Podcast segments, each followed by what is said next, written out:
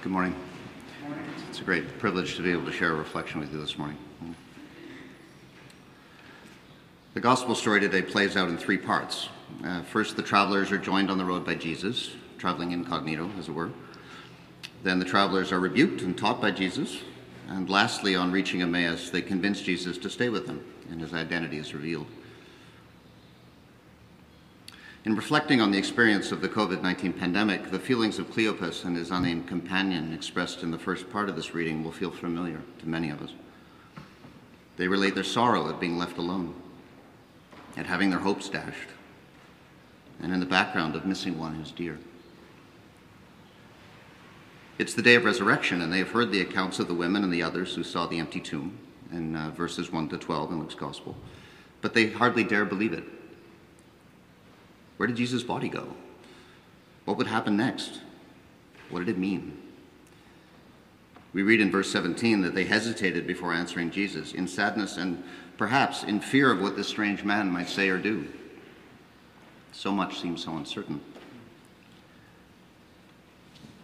For me, the pandemic has magnified questions like this. I'm prone to wrestling with what my life is about at the best of times, where it's going, how do my labors matter to the world, and so forth. I'm given to anxiety and overthinking, and to the presumption that turning inward and insulating myself will shield me from being used up. The pandemic has made that worse. There have been extended periods of loneliness and relative isolation when even close friends simply were not available in the same way. I discovered in a new depth just how anxious and fixated I can be, and that's saying something. Hmm? Did that Teams meeting actually go well, or did I completely misread the room? What did that hesitation mean from my colleague? Will those hearing my reflection on Sunday simply scoff and dismiss it? And so on. And of course, the more time alone we have, the more isolated we feel, the more thoughts in the background can seem to press in and grow bigger. My life has followed the familiar pattern of work, errands, chores, vacation, rinse, repeat uninterrupted by major life events like marriage or the birth of children. It's felt during the COVID, uh, during COVID, acutely at times that I was in a holding pattern. I've asked God again and again for insight on why. I still don't know. Well, how does Jesus respond to the traveler, the traveler's fears and doubts in our text? By declaring, "Oh, how foolish you are." Check. and how slow of heart to believe. Check. He then reveals to them what is true versus what they perceive, what their fear would say. So, I do not have the assurance in the ways that I want, and yet. The intensification of my patterns of thought brought on by the pandemic has led to posing some excellent and overdue questions to myself. With the help of a Christian counselor, I've started to unpack some of them. For example, why do I so easily and so often feel isolated from people? Even from those who know me best and who I know love me at depth? Why is it so much easier to believe that they're weary of me, rolling their eyes at my flaws and failures behind my back? Because they're not doing that. The implicit narrative is that I am unloved and indeed too flawed and complicated to be loved. I've struggled with this for long years, but during the pandemic, a step has been taken to do something, and Jesus has been faithful to open my eyes and teach me. The process is ongoing. When the travelers reach Emmaus, Jesus' companions offer him hospitality despite their sorrow and loss and uncertainty. Even in troubled times when their hearts are near breaking, they continue to practice what Jesus taught them in welcoming someone in need. And in the breaking of bread together, that clear and sweet resonance with the Eucharist, they recognize Jesus at last. And so it has been for me. For some years, I've eaten Sunday dinner with the Edmonds family. Many of you know them. During the pandemic, it has often been distanced and masked, apart from actually eating, of course. But it's been God's grace to me. As well, since the pandemic began, I've been urged strongly to join two other families, the Visers and the Hambrys, as a godfather. In both cases, I've been offered a place at the table not for a season, but for a lifetime. Simple, mundane, unglamorous practices bearing witness that I am welcome and known and loved. speaking to a deeper reality that I needed to hear and to know and to live. That I am one of a people, a family that transcends bloodlines or national identity. In the breaking of bread, in washing and naming, we have we we have known Jesus' presence.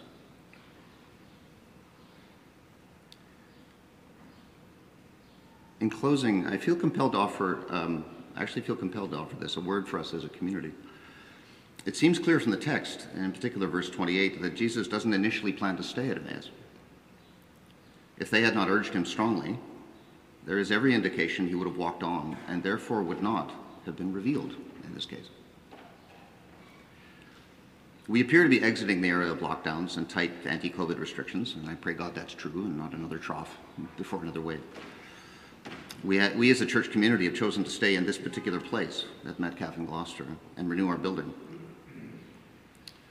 Why? Not to, to provide a lovely historical building to show off at Doors Open Ottawa, as pleasant as that was. Our preachers in recent weeks have challenged us with the news of the Holy Spirit and asked if we invite the Spirit. Are we inviting Jesus? Are we oriented towards our Lord revealed in those in need? Are we at least desiring to grow in that regard? I need that challenge as much as anyone, trust me. But there's a risk that if we do not invite, we may not see Jesus around us. I hasten to add that Jesus never stops seeking us, so missteps or even rebellion can be overcome. But what's our desire? My regular practice uh, on a daily basis is to do the readings from morning and evening prayer, including the appointed Psalms. And recently, Psalm 90 came up. The days of our life are 70 years, and, and though some be so strong that they come to 80 years, yet their span is but labor and sorrow. So soon it passes away, and we are gone. But who regards the power of your wrath, and who considers the fierceness of your anger? So teach us to number our days, that we may apply our hearts unto wisdom. Turn again, O Lord, and tarry not. Be gracious unto your servants. As we come out of the pandemic experience, let us honestly mourn what we've lost. But let's not rest there. Let's rather number our days and use this COVID experience as an opportunity to invest in what has lasting value. For what is wisdom? To do the will of the Father and to follow his Son. And what does that involve? In part, it is to welcome the stranger. If we choose it, the Spirit will meet us. Let us not then be slow of heart to believe it, but trust Him. Amen.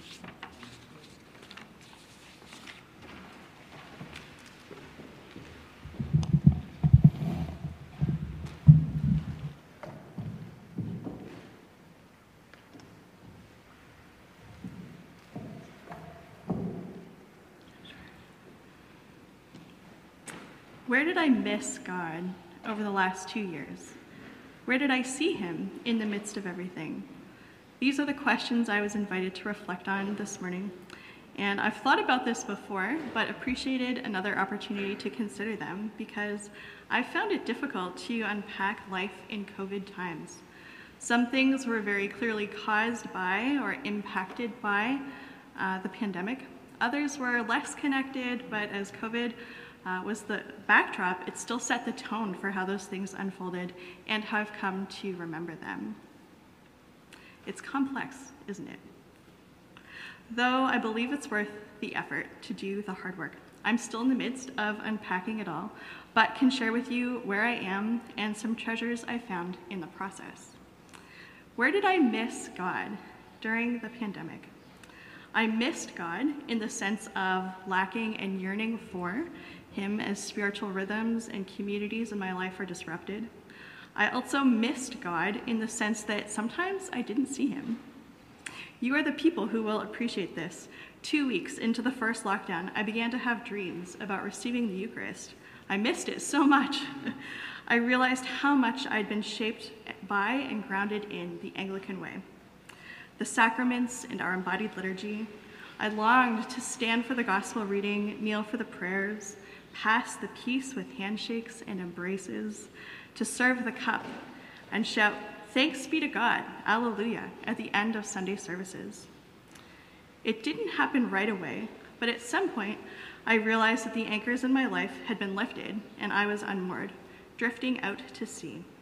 I knew God was there with me, with us, but I longed for what was familiar and tangible because those things are good. Looking back, I suppose I didn't miss God so much as I missed the spaces and the ways in which I had encountered Him. But there really were times when I missed Him, when I struggled or chose not to see where He was or what He was doing. Those are times when I had my own agenda, was impatient, willfully chose sin to numb pain or regain a sense of control, let myself be distracted or undisciplined. Um, maybe God was in a place where I didn't expect him to be, or he looked different than I had imagined. Maybe you can relate. if these are the reasons we missed God, then we do need to deal with that. Uh, however, it occurred to me that I only know about those times because at some point God helped me realize that they happened. These eye opening moments have happened in many contexts journaling, imaginative prayer, spiritual direction, intercession, counseling, and deep conversations with friends. That's what I was going to talk about this morning, but late last night I kept thinking about another way I have missed then seen God. This one is more mysterious. I didn't always see what God was doing because his work was hidden. And it usually wasn't for lack of trying. Uh, from 2019 to, yeah, from 2019 to 2021, um, I was part of some intercessory prayer groups across Ottawa and Canada.